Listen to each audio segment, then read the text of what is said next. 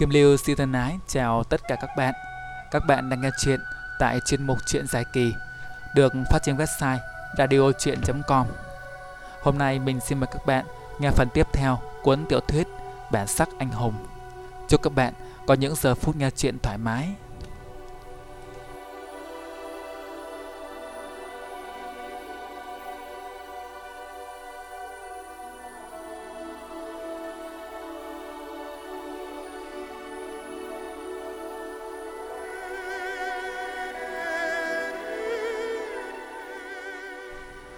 Đám giang hồ tới trước cổng một canh biệt thự, nhà cao cửa rộng. Bên trong đèn đuốc sáng choang. Trên sân có rất đông người tụ tập, bất kể mưa gió. Hình như biết đám người của đời nhân đồ nhân tới nên đứng chờ sẵn. Lúc đó có hai tên tới mở cổng lớn, có ý mời khách. Đồ nhân dẫn người bước vào. Sân của tòa biệt thự rất rộng nên dù đông người vẫn đứng ra rất thoải mái. Người của Thanh Long Bang vừa kéo xô thì hai phe lập tức chia ra trước sau đứng đối nhau. Đồ nhân cất tiếng nói. Gọi người ra đây nói chuyện. Trong nhà liền vang lại một giọng nữ, Thanh âm lạnh lót êm tai. Đồ nhân công tử thân trinh tới tận đây, Quả là một vinh hạnh lớn cho bạch mai đường chúng tôi. Tiếng nói vừa dứt, Đám người vây trước cửa liền rẽ ra thành một lối đi ở giữa. Trong nhà có người bước ra, Một cô gái rất trẻ. Cô mặc chiếc áo khoác màu đen bóng dài tới chân, Môi đỏ như son tóc đen láy xõa ngang vai, da mặt trắng hồng, làn lông mi dài lượn sóng trên đôi mắt tròn long lanh. Đúng là một mỹ nhân hạng nhất. Bọn giang hồ phía Thanh Long Bang có mấy kẻ không kiềm được phải ồ lên. Chân nàng đi giày, bước lộp cộp xuống các bậc thang. Phía sau có một lão bộc đi theo che dù. Gió thổi tóc mai nàng bay phất phơ. Đêm tối không giấu được làn da trắng như tuyết của nàng. Đám người Bạch Mai Đường vội đua nhau thưa. Đường chủ. Đồ nhân nhìn thân hình nàng cũng thoáng xúc động. Ánh mắt vốn lạnh lùng của y hơi lòng lên. Bạch Mai Đường vốn là một trong những chi nhánh lớn nhất của Liên Hoa Bang Phụ trách tới ba quận Gò Vấp, Tân Bình và quận 3 Không ngờ đường chủ lại là một con bé trẻ măng thế này. Nàng bình thản cất bước lại gần đồ nhân Miệng giữ nụ cười vui vẻ hỏi. Nếu ta không nhầm thì anh chính là đồ nhân công tử. Đệ tử đắc ý nhất của Yến Tùng Bang Chủ phải không? Đồ nhân hừ một tiếng không trả lời câu hỏi của nàng, Chỉ lạnh lùng nói, Đây rõ ràng là địa bàn thuộc Thanh Long Bang bọn ta. Giữa chúng ta đã có giao kèo về chuyện làm ăn. Sao cô lại ngang nhiên giết người cướp đất? Cô gái bật một tiếng cười nho nhỏ nói, Sao đồ nhân công tử lại vu cho ta cái tội ăn cướp lớn như thế? Công ty bất động sản Thiên Mã của Thanh Long Bang vay một món tiền nhỏ từ ngân hàng Sama của bọn ta đã chế hạn 3 tháng vẫn không trả được. Chẳng lẽ ta lại không được phép lấy một ít đất để bù lỗ sao?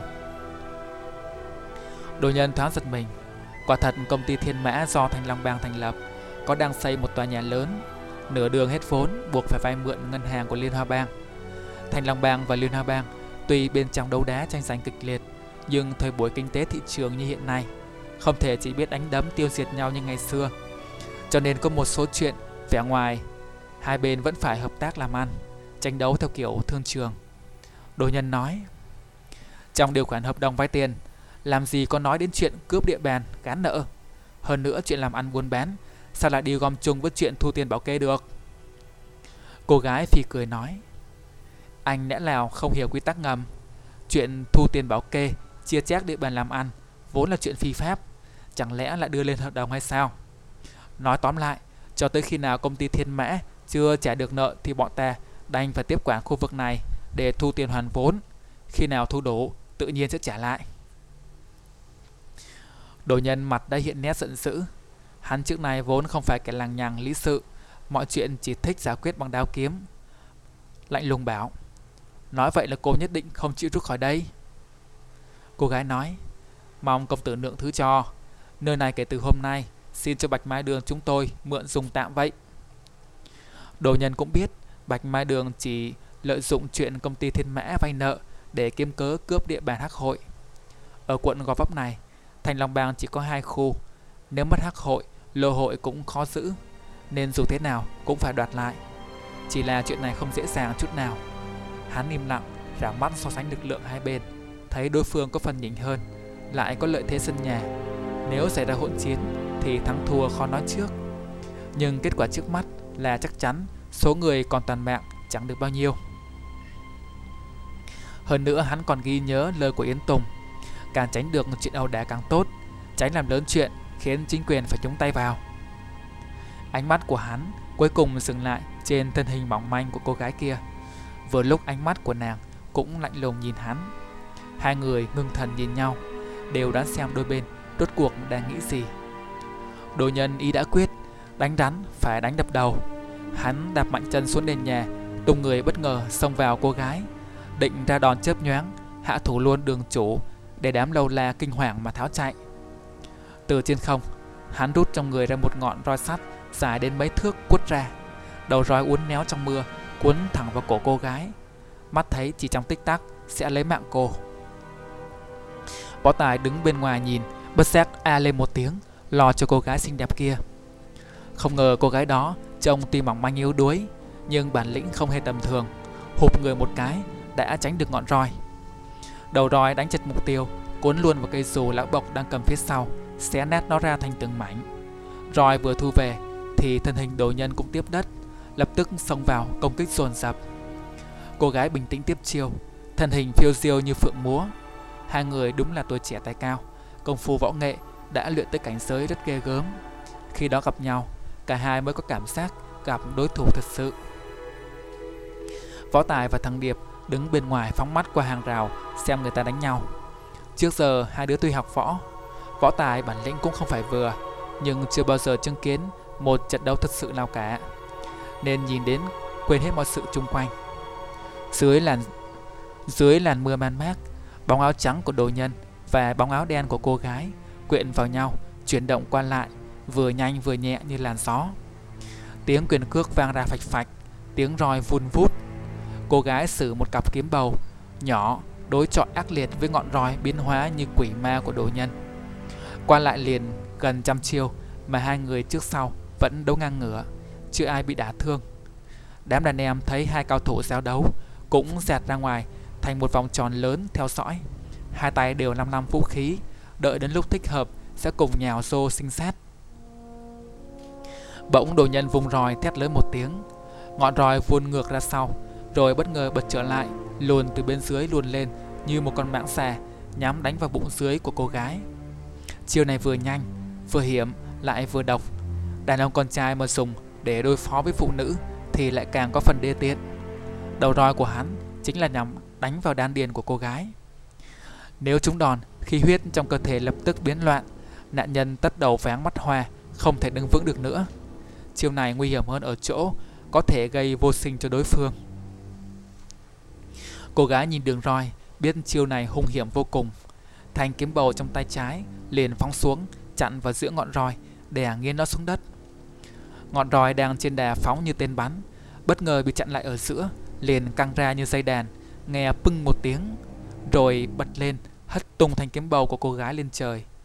Đồ nhân thấy chiêu vừa rồi, tuy không đã thương được đối phương, nhưng đã đánh bay được binh khí.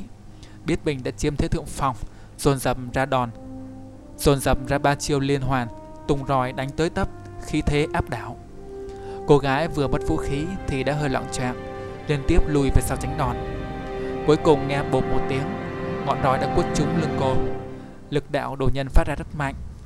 Cô gái vừa dính chiêu, chân đã khuỵu ngay xuống. Đồ nhân không bỏ lỡ cơ hội, roi lại vung lên, toàn cuốn vào cổ cô mà xiết chúng đàn em đứng bên, ai nấy há mồm kinh hãi. Giữa lung thắng bại sắp phần, sinh tử sắp định đó, một bóng đen không biết từ đâu lao vào chắn chính giữa, vươn tay một cái, đã bắt được ngọn roi hung hãn của đồ nhân.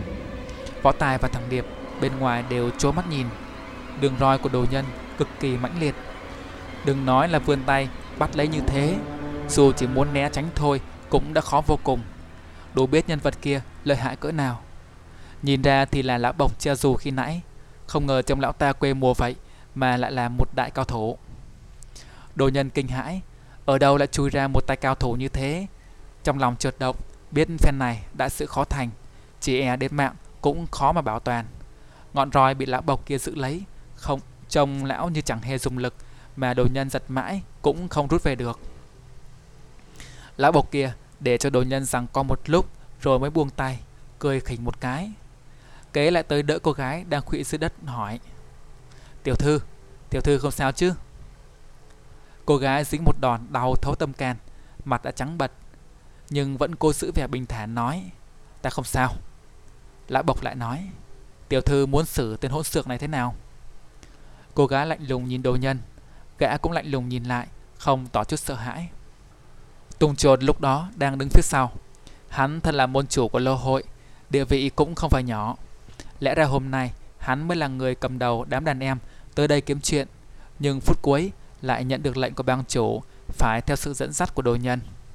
Hắn mắt thấy tình hình đã nguy cấp, quân địch vừa đông hơn, cao thủ lại nhiều hơn, liền bước đến cạnh đồ nhân hạ giọng nói: "Công tử, chúng ta cứ sống mãi với chúng một phen, đám đàn em xin mở đường máu cho công tử rút lui." Đồ nhân nhìn hắn không nói gì, biết những tay hội chủ do bang chủ bổ nhiệm đều là những kẻ trung thành, không coi cái chết ra gì. Nhưng hắn sao có thể một mình thoát thân, chỉ là nhất thời chưa có kế sách gì hay ho. Bỗng nghe cô gái kia cười cười nói Đồ nhân công tử, hôm nay tới đây là khách, chúng tôi tuyệt không làm khó. Huống chi giữa hai bang chúng ta còn có giao tình. Sau này chuyện làm ăn còn phải nhờ vả đến quý bang nhiều. Xin mời về cho. Đồ nhân lườm lườm nhìn nàng. Không ngờ nàng ta lại dễ dàng thả cho mình đi. Nhưng hắn cũng biết Giờ không phải là lúc sĩ diện. Mạng sống của hơn 100 anh em Đều đang trong tay mình. Đành phải nhịn nhục, liền khoát tay một cái nói, Chúng ta về.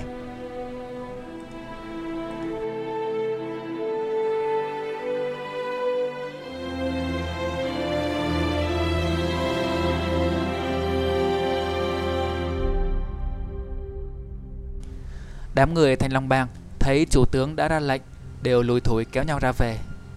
Bên ngoài, Võ Tài và thằng Điệp thấy tình hình đã xong, cũng chuẩn bị rút lui. Và lẽ ra hai thằng đã rút êm, nhưng sự tình là thật xui xẻo. Giữa lúc đó, chiếc quay cũ của thằng Long lại dở trứng, đạp kiểu gì cũng không nổ. Có lẽ do trời mưa ngấm vào buri nên mất lửa. Thằng Điệp bắt đầu sốt ruột. Vừa lúc đó, đám người đồ nhân đi tới, Chúng thấy một chiếc xe máy chết bên đường, vốn cũng chẳng đếm xỉa gì. Nhưng bỗng trong bọn có một tên la lên. À, thì ra là mày, thằng nhãi con lắm chuyện. Võ Tài nghe thanh âm quen thuộc thì hoảng hốt, nhìn ra thì chính là tên nhỏ con tí sẹo. Đi bên cạnh còn có tên mập mạp chuột đồng và tên đô con chuột nhát. Chúng vốn là người của lô hội nên cũng cùng đi trong đám. Bộ bà Zuko này mới hôm qua bắt nạt lão ăn mày bị võ tà đánh cho phải bỏ chạy. Lúc này đây, chúng nhìn thấy nó thì tự nhiên mối tức giận hôm qua liền quay trở lại. Đám giang hồ nghe tí sẹo kêu lên thì nhất tề nhìn về phía võ tài và thằng Điệp. Lúc đó còn đang ráng nổ máy xe, nhưng tình cảnh thì xem như đã không thể thoát thân được nữa.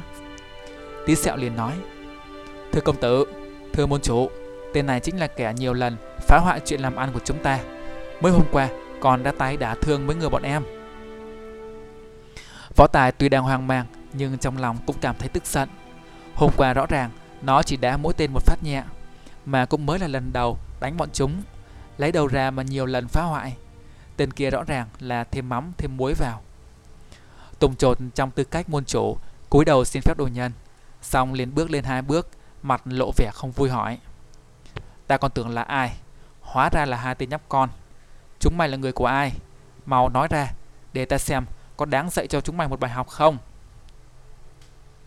Võ Tài biết không thể chạy được, liền đá chống xe, bước lên một bước, nét mặt đã bình tĩnh trở lại.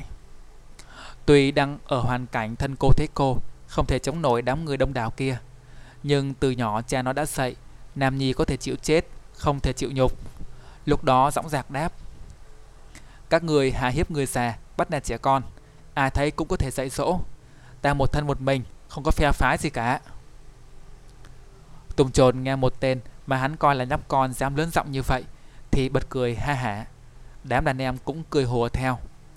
Xong nét mặt hắn lập tức đanh lại nói, Xem là chúng mày cũng học được chút võ nghệ Hôm nay không dạy cho một bài học Thì chắc chưa biết mùi đời là gì Nói rồi hắn hất hàm Cho hai tên đàn em đứng gần nói, Hai đứa mày, Đập gãy chân hai thằng nó đi, Không cần phải đánh chết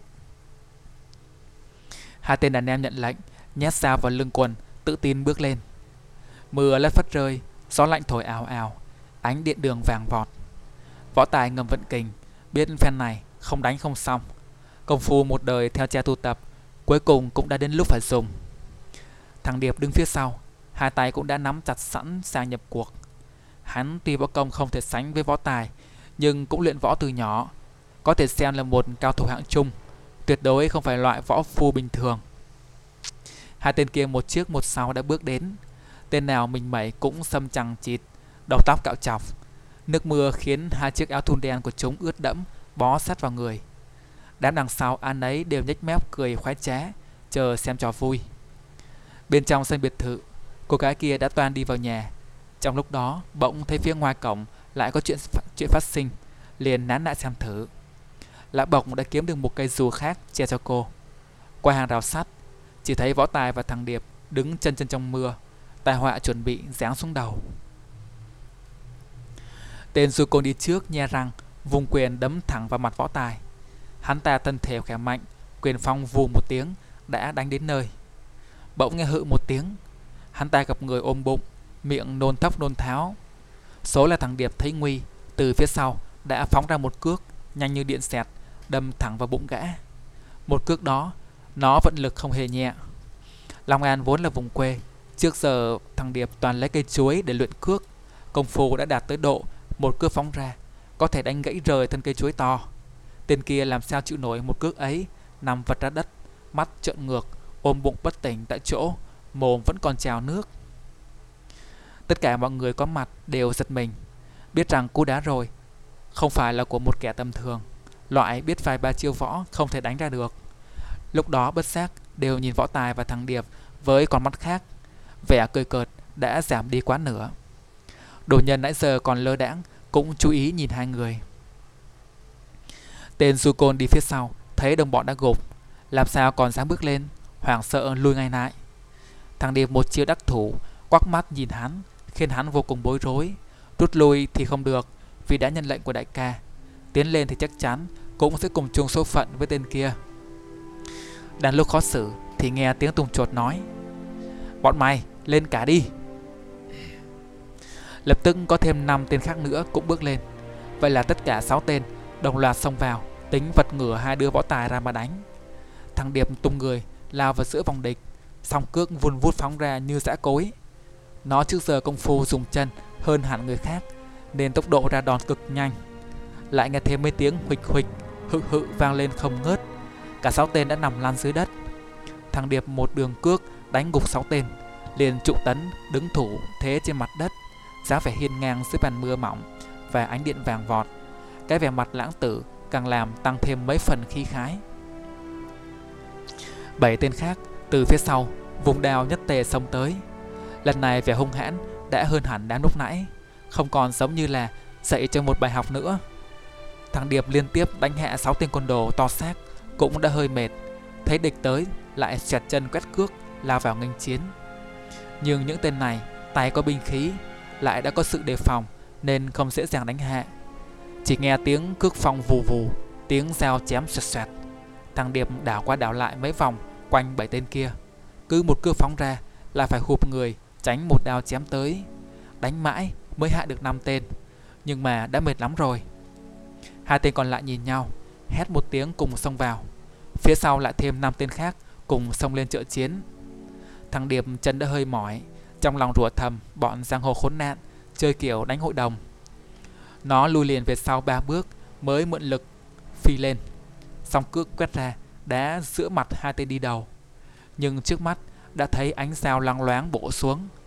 Nó vội lộn một cái, lăn tròn trên mặt đất mấy vòng, mới tránh thoát, người ướt đẫm nước mưa mấy tên kia đâu để lỡ cơ hội hồ vàng nhào, bổ vào chém. Không biết chúng có ý định giết người không, nhưng cứ cái thế chém đó, thì thằng điệp chắc chắn sẽ bị xẻ thành mấy khúc. Võ tài thấy những tên kia cũng biết võ công, chứ không phải chỉ là loại du đãng, phá làng, phá xóm lặt vặt. Nó đương nhiên không thể khoanh tay, đứng nhìn bạn bị đánh. Lạ người một cái, đã chắn trước thằng điệp. Song thủ phóng quyền, nhanh như chớp giật.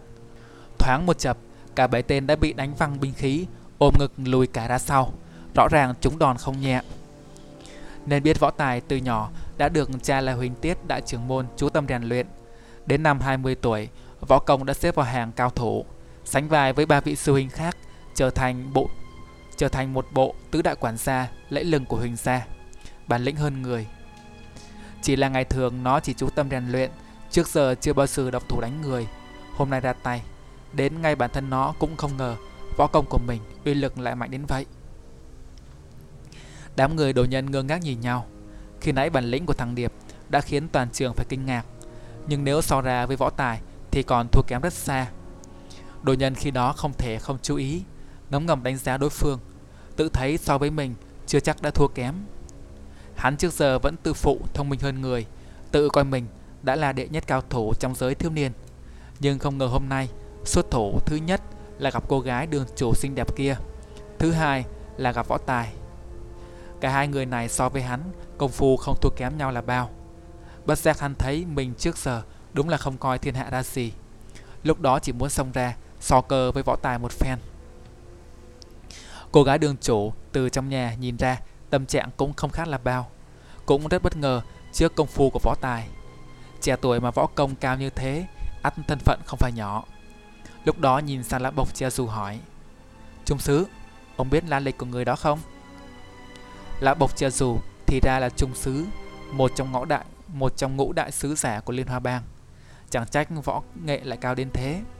Lão trầm ngâm nói Đường quyền khi nãy hắn thi triển Nếu lão nhìn không nhầm Thì chính là bài cửu chỉ Võ công của huỳnh gia võ quán tại Long An Giành chấn thiên hạ Cô gái ủa lên một tiếng nói không ngờ là bọn họ. Cha ta đang có kế hoạch thôn tính cái võ quán ấy. Lão thấy giờ nên làm thế nào? Lão bộc cúi đầu đáp. Chúng ta cứ xem coi thế nào đã. Đợi một lát nữa, Lão sẽ ra tay, thu thập gã. Cô gái gật gật đầu, Bước đến sát hàng rào hơn để xem cho kỹ. Võ Tài vừa ra một đường quyền, Đã dễ dàng đánh bật bảy tên su côn ra phía sau. Đám đồng bọn đứng sau, Nhất là bộ ba tí sẹo, đều thất sắc. Tí sẹo chỉ nghĩ, Võ Tài dù võ công có cao, Cũng không thể đến mức ấy. Không ngờ bảy tên lực lượng thế kia Mà bị nó đánh gục trong chớp mắt. Chuột đồng đứng bên, Nhịn không được bèn lên tiếng hỏi. Anh hai, Sao bảy tên kia chưa đánh, Đã ngã thế? Tên đôi con chuột nhát bên cạnh cũng chen vào. Ta thấy hình như trời mưa đường trơn, Nên tên nhãi kia mới đẩy ngã được bọn chúng. Chuột đồng cãi. Nếu vậy thì bảy tên kia khỏe hơn phải đầy ngã được thằng nhãi đó mới đúng chứ? Tí sẹo lườm lườm hai thằng không thèm nói gì, Bởi vì hắn biết Một khi đã nói Thì chắc chắn câu chuyện sẽ còn kéo dài mãi. Tùng trột thấy cả bọn gần hai chục tên xông trận Mà không làm gì nổi hai đứa nhóc Thì máu nóng đã bốc lên. Toàn phái thêm hai chục tên nữa lên bắt người Thì đã nghe võ tài nói. Các người dù gì cũng là thanh long bang Nước tiếng xưa nay ở Sài Gòn. Chẳng lẽ lại ý đơn hiếp yếu, ý lớn hiếp nhỏ? Tùng trột nghe nói vậy thì trột dạ Nhất thời khó xử Nhất là lại có đám người của Bạch Mai Đường đứng ngó phía sau Nếu cứ cho người xông bừa lên đánh Thì rốt cuộc cũng sẽ thắng Nhưng như thế thì mất hết thể diện Nhưng nhìn đi nhìn lại trong đám thuộc hạ thì không tìm ra nổi một tên khả sĩ có thể kháng địch. Chỉ e ngang ngửa với thằng Điệp thôi đã không có, huống chi với võ tài. Cuối cùng, hắn đành bước lên mấy bước. Trong lòng tuy lo lắng, nhưng miệng vẫn mỉm cười xem thường nói. Hai tên nhóc con các ngươi được lắm. Vậy hôm nay, để cha chúng mày, dạy cho chúng mày biết thế nào là lễ độ vậy. Võ tài song đấu tất nhiên không hề sợ sệt, nhưng trong lòng nó, quả thật không muốn vướng vào chuyện thị phi giang hồ hôm nay đánh ngã bao nhiêu người của Thanh Long Bang. Tự nhiên từ giờ trở đi, khó mà sống yên được. Lúc đó bèn nói, chúng tôi vốn không hề có ý thù địch với quý bang, càng không muốn đắc tội với quý vị. Xin các vị lượng tình, nhường cho một lối đi về. Lời nói có ý hòa hoãn nhún nhường. Tùng Trột vốn cũng không muốn động thủ với võ tài, vì gã biết khó mà thắng được. Đánh thua thì mất hết mặt mũi. Nhưng hôm nay trước mặt Bạch Mai Đường mà lại để cho võ tài ngang nhiên đi về thì lại càng nhục nhã hơn. Vậy là y hắn đã quyết không tha cho bọn nó. Trong đầu lại ngấm ngầm tính toán cách hạ thủ. Nếu đấu trực diện đàng hoàng thì hắn đã cầm tới 7 phần thất bại, cho nên đành phải sử dụng thủ đoạn một chút, dùng ám khí đánh lén. Hắn thật là môn chủ, cầm đầu gần trăm tên đàn em, ngang dọc giang hồ đã lâu, tự nhiên là xảo quyệt gấp trăm lần võ tài. Võ tài chỉ có giỏi võ thì cũng khó mà giành được phần thắng. Tùng trột tính toán chu đáo xong, liền nói. Thằng nhóc cũng biết sợ mà xin tha sao? Vậy chỉ cần mày tự chặt đứt một tay, cha sẽ tha cho mày đi. Võ tài nghe thế thì tức lắm, biết không thể nói chuyện được với bọn này nữa, đành ngưng thần chuẩn bị đón địch. Tùng trột hít một hơi đầy khí lạnh, trong tay đã thủ sẵn am khí, toàn hét lên xông vào, thì chợt có một cánh tay ngăn hắn lại, chính là đồ nhân.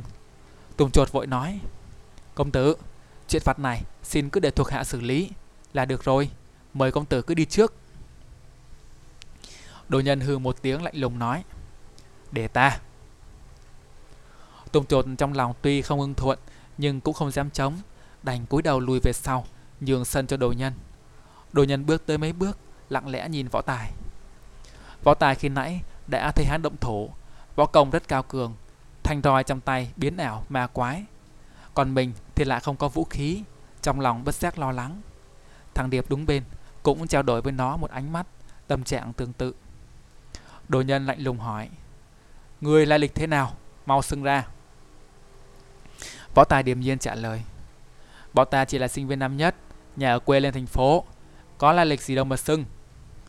Đồ nhân lại nói, hai đứa các người dám xỏ mũi vào chuyện của Thanh Long Bang, xem như không biết chơi cao đất dày là gì. Bảo các ngươi chặt tay để lại là coi như đã mở cho một con đường sống, nhưng các ngươi lại không chịu. Vậy nếu mà có tán mạng nơi đây thì đừng có trách bọn ta độc ác. Võ Tài biết trước sau cũng phải đánh, không muốn nghe thêm mấy lời nhụt chí, liền hừ một tiếng nói: "Muốn đánh muốn giết thì cứ xông lên, nói nhiều quá." Đồ nhân quắc mắt nhìn nó, một cơn gió lạnh thổi qua. Đồ nhân nhún người, thét một tiếng xông vào võ tài. Song thủ phất ra, nhằm vào mặt, ngực, bụng của đối phương mà đánh. Chiều này thật sự lợi hại, khi thế bao trùm khắp các yếu điểm trên người địch nhân, quyền phong vù vù. Những người bên ngoài đều nín thở theo dõi. Võ Tài là con nhà danh gia võ thuật, thấy thế quyền đến, biết không phải tầm thường, song thủ bắt chéo thi triển xá quyền đón lấy. Sự thể nói thì dài dòng, nhưng một chiều của đồ nhân đánh tới, một thế của võ tài đón đỡ xảy ra mau lẹ. Chớp một cái, hai người quyền cước đã chạm nhau, qua lại liền 4 năm chiều nữa. Đồ nhân thi triển một lộ quyền pháp rất lạ mắt, trông như hầu quyền mà không phải hầu quyền, lại xen kẽ vào đó thế của hổ, lực phóng của báo. Khi tung người lăng không thì lại mang sáng của hạt. Thế nhưng những tư thế đó lại được hắn kết hợp rất thuần thục, uy lực kinh người, tấn công dồn dập. Võ Tài vận dụng xà quyền, ngưng thần, phòng thủ. Bộ xà quyền này nó đã luyện thành thạo từ nhiều năm trước. Từng có mấy fan đem ra diễn thử cho cha và các đồng môn xem. Thế nhưng dùng để kháng địch thì đây mới là lần đầu tiên lại gặp ngay đại địch. Chỉ thấy võ tài tay quyền lách léo, uốn éo luồn lách giữa bóng trắng chớp nhoáng của đồ nhân, trông như mãng xà vờn hổ. Xà quyền trọng với độ dẻo dai của người đánh, thân hình phải đạt đến độ mềm mại như thân rắn. Rắn khi tấn công con mồi thường phải rình rập rất lâu, quan sát ghi nhận mọi động tác của con mồi, sau đó nắm chắc một chiêu phóng ra đoạt mạng. Đồ nhân quyền thế biến ảo, lúc như mãnh hổ vồ mồi, lúc lại như tiên hạc phiêu siêu, khiến cho xà quyền của võ tài không sao lường được biến hóa, cho nên cũng không thể chọn được lúc thích hợp mà ra chiêu hạ hạ sát. Vậy chỉ còn nước phòng thủ yếu huyệt trên cơ thể. Võ tài có khi tay trái là đầu rắn, tay phải là đuôi rắn. Lại có khi tay phải là đầu, tay trái là đuôi. Đầu rắn nhô lên hụp xuống né tránh quyền cước của đối phương, trong khi đuôi rắn luồn đông lách tay trực điểm vào yếu huyệt để hở trên người đồ nhân. Thế nhưng đồ nhân tuy tấn công ào ạt, nhưng trong công có thủ, một chiêu phát thì tự khắc có thu về, chân trái phóng cước thì chân phải hộ vệ. Quả thật công thủ toàn vẹn. Võ tài không sao lựa được điểm yếu mà đánh vào. Trong lòng nó ngấm ngầm cảm phục công phu đã luyện tới cảnh giới cao như thế này của đồ nhân. Bên trong sân, cô gái và lão bộc chăm chú theo dõi. Cô gái hỏi, theo lão, ai hơn ai? Lão bộc cũng là trung sứ, mỉm cười đáp. Tiểu thư nhìn kỹ mà xem, tên đồ nhân nãy giờ mặc sức tấn công ráo riết. Bộ môn quyền pháp của y đánh nhanh mà thủ cũng chắc, có thể xem là đắc ý nhất rồi. Còn cái tên kia thì mới chỉ dùng đến bộ xa quyền phòng thủ mà Thủy Trung vẫn chưa bị gì. Bên ngoài tuy có vẻ như đồ nhân đang chiếm thế thượng phong, nhưng thật ra đang càng lúc càng nung thế. Đợi một lát, khi tên kia phản công, gã đồ nhân đó khó lòng chống đỡ. Cô gái lại gật đầu ừ một tiếng.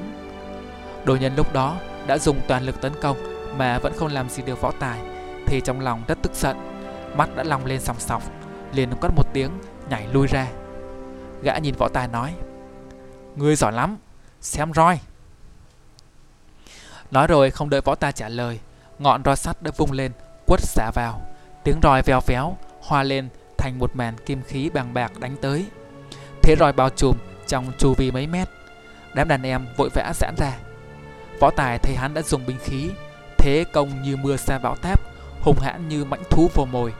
Trong tay mình thì lại không có gì, đòn đỡ không xong, né tránh không được. Chớp mắt, nguy hiểm đã cận kề. Sự việc diễn ra nhanh chóng. Giữa lúc ngọn roi sắp quất tới, bỗng ở phía bên kia hàng rào có cái gì đó trắng trắng bay nhanh ra. Võ Tài phản ứng nhanh như chớp, vươn tay bắt lấy, thì ra là một đôi kiếm bầu nhỏ. Dưới ánh điện đường ánh lên vẻ sắc bén. Chính là cô gái đường trụ trong kia quăng ra cho nó làm vũ khí. Võ Tài không nghĩ ngợi gì nhiều, hai tay hai kiếm lăng không bắt lấy ngọn roi.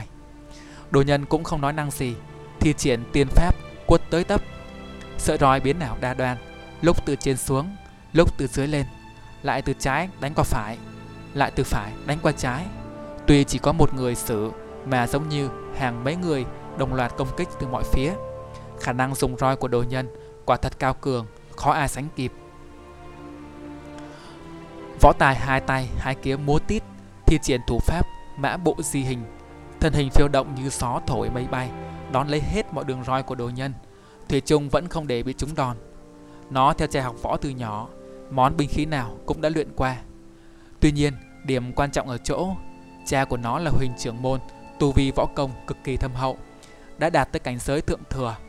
Khi ông truyền đạt cho nó cách sử dụng binh khí thì không phải chỉ là dạy cách dùng món này, cách xử món kia, mà là dạy cho nó yếu quyết, nòng cốt khi sử dụng binh khí. Ông nói rằng mọi loại binh khí trên đời này tự chung cũng là từ vật mà chế thành. Dù hình dạng kích thước, vật liệu cân nặng thế nào thì bên cạnh những uy lực riêng thì lúc thì cũng đều có những điểm chung cốt lõi. Khi nắm vững được điều đó rồi thì trước có thể tùy tiện dùng bất cứ thứ gì làm binh khí kháng địch, sau thì có thể dễ dàng chế ngự binh khí đối phương. Nam Vương yếu chỉ về việc sử dụng binh khí, cho nên khi vừa đón lấy đôi kiếm bầu của cô gái, võ tài đã dễ dàng sử dụng thành thạo dù trước đó chưa luyện qua bao giờ. Đến nỗi cô gái nhìn cách nó sử kiếm cũng phải tròn mắt ngạc nhiên, tự nhủ bản thân dù đã luyện tập từ bé cũng chưa chắc dùng được đến mức như vậy. Lã Bộc đứng bên nói, tên tiểu tử đó ghê gớm thật, Huỳnh gia đúng không phải là tầm thường. Bang chủ muốn thôn tính họ e rằng không dễ. Lại qua thêm một lúc, hai người đồ nhân, võ tài vẫn giao tranh kịch liệt. Nhìn qua tưởng như họ ngang ngửa. Nhưng đồ nhân sau một hồi sự roi đã thở sốc, còn võ tài hơi thở vẫn ổn định. Thật ra nó có thể duy trì lâu vậy mà vẫn không mệt mỏi là bởi đang luyện âm dương trượng pháp. Qua nhiều ngày dụng công, khai mở huyệt đạo, lưu truyền chân khí, nội công của nó đã tăng tiến vượt bậc mà chính nó cũng không nhận ra. Lúc đó, thấy đường roi của đồ nhân đã chậm lại, không còn nhanh và hiểm như lúc đầu, thì nó biết đối phương đã mỏi mệt. Thời điểm phản kích đã đến. Thanh kiếm bầu trong tay trái, phóng ra quay tít mù trong không khí nhằm vào cổ đồ nhân bắn tới. Thanh kiếm trong tay phải vẫn nhẹ nhàng gạt roi. Đồ nhân đánh mãi không chiếm được ưu thế, chân tay đã hơi luống cuống, tinh thần đã hơi mỏi mệt. Thấy thanh kiếm bầu xé gió bay đến thì giật mình. Ngọn roi đang công kích đối phương từ phía xa, vội rút về hộ thể. Nghe càng một tiếng, lưỡi kiếm đã đánh trúng ngọn roi khi chỉ còn cách yết hầu của đồ nhân mấy phần. Nếu roi của hắn rút về chậm một chút thì nhát kiếm đó đã lấy mất đầu của hắn rồi. Thanh kiếm va vào lưỡi roi cũng không rớt xuống đất mà bay vòng trở lại. Võ tài lúc đó thân hình đã phi tới, trên không vươn tay đón lấy thanh kiếm đang trở về. Lưỡi kiếm trong tay kia lại phóng xuống. Đồ nhân lại vùng roi chống đỡ. Cứ thế, hai thanh kiếm của võ tài luôn phiền nhau phóng ra, thu về, đánh cho đồ nhân phải thối lui liên tục. Mắt thấy anh kiếm xẹt xẹt bay tới mà hoa hết cả lên. Cuối cùng đường roi không còn chính xác nữa, bị thanh kiếm chém một cái ngang đùi, máu tươi tóe ra, khuỵu xuống. Lưỡi kiếm kia vừa đã thương đối phương, liền bay vòng trở về, nhường đường cho lưỡi kiếm còn lại phóng tới, tốc độ như gió. Lần này đồ nhân khó mà gạt nổi, chắc chắn cánh tay trái sẽ bị chém rụng.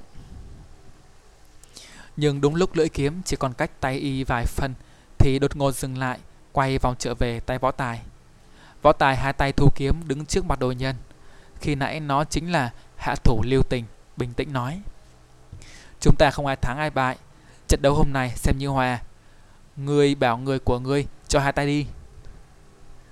Đồ nhân bị một kiếm vừa rồi chém sâu tới xương, đau thấu lên tới não, khó nhọc đứng dậy, nét mặt rất khó coi. Y trước giờ chưa từng bại giữa tay ai, tính tình vô cùng kiêu ngạo. Nhưng tối nay, trước lại bị lão bộc kia một chiêu đoạt roi, sau lại bị võ tài. Tuổi tác xem ra còn kém Y mấy tuổi, dùng kiếm đã thương, cảm thấy nhục nhã ê chề. Nhưng giờ đã bại dưới tay người ta, không thể giờ trò tiểu nhân được. Lại thêm lúc nãy, nếu không phải võ tài lương tay, thì chị e hắn đã thành kẻ tàn phế, nên trong lòng cũng có mấy phần cảm kích. Bèn hạ giọng ra lệnh. Để chúng đi. Võ tài quay người, dùng lực phóng hai kiếm, phóng hai thanh kiếm bầu tới chỗ cô gái, cao giọng nói. Cảm ơn cô đã cho mượn kiếm. Cô gái đón lấy binh khí, tươi cười nói. Anh sử đôi kiếm này thật tài tình, ta thẹn không bằng. Hôm nay đúng là được mở ma tầm mắt. Nàng trước giờ thân tuy là con gái, nhưng lại học võ từ nhỏ nên tính tình rất thoáng đãng. Hôm nay thấy võ tài sử dụng đôi song kiếm ưa thích của mình đến độ xuất quỷ nhập thần thì trong lòng bất giác sinh niềm cảm phục, ánh mắt rất tha thiết. Bỗng nghe lá bộc phía sau ho lên một tiếng, nhắc nàng rằng không thể để võ tài đi dễ dàng như vậy. Trong lòng nàng chợt thấy khó xử, nhất thời không biết làm sao. Lão bọc bèn đưa cây dù cho nàng, còn mình thì thong thả bước ra, đứng đối diện với võ tài, qua hàng lan can, giọng khàn khàn nói. Ngươi là gì trong huỳnh gia? Cả thằng Điệp với võ tài đều giật mình, La lịch của mình vậy là đã bị lão già này nhìn ra. Võ tài nghe giọng lão âm vang, nội công cực kỳ thâm hậu. Khi nãy lại lại khi nãy lại thấy lão chẳng mất tí sức nào, đã chụp được ngọn roi của đồ nhân như lấy đồ trong túi. Biết người này võ công cực cao, mình không phải đối thủ. Lại nhớ tới chuyện Liên Hoa Bang đang có âm mưu mờ ám với Huỳnh gia nhà mình. Trong lòng không khỏi hoang mang, không biết lão định làm gì, nhưng mười phần chắc tám là không hay rồi. Bèn nói, Tôi lúc trước quả có học võ ở Huỳnh Gia, nhưng cũng chỉ là đệ tử tầm thường trong môn phái, không có gì đặc biệt. Lão tiền bối nhãn lực phi phàm, một chút thân phận vậy mà cũng nhìn ra được. Nhưng hôm nay thật sự không còn sớm nữa, chúng tôi xin phép về trước. Nói rồi dục thằng Điệp dắt xe bỏ chạy. Nhưng lão già bên kia hàng rào, sao chịu đều cho sao chịu để cho bọn nó đi? Trầm giọng quát. Đứng lại đó. Kế lại đá mắt ra hiệu. Đám thuộc hạ của Bạch Mai Đường hiểu ý, nhất loạt chạy ra đường, vây hai đứa võ tài lại. Lão già lại nói, mời đi vào đây. Võ tài và thằng Điệp đưa mắt nhìn đám người của Bạch Mai Đường. Chúng còn đông và dữ tợn hơn cả bọn lô hội. Biết phen này không thể thoát được, bèn đá chống xe, thong thả đi vào sân. Đám lâu la cũng nhất tề trở vô, tỏa ra đứng quanh sân. Khi đó, bọn đồ nhân thấy chuyện xảy ra cũng chưa vội bỏ đi bèn đứng cả lại xem tình hình. Cục thế thay đổi. Khi nãy chúng là những người giao tranh còn bạch mai đường là người ngoài đứng từ trong sân nhìn ra. Còn bây giờ chúng lại là người từ ngoài đường đứng nhìn vào trong sân.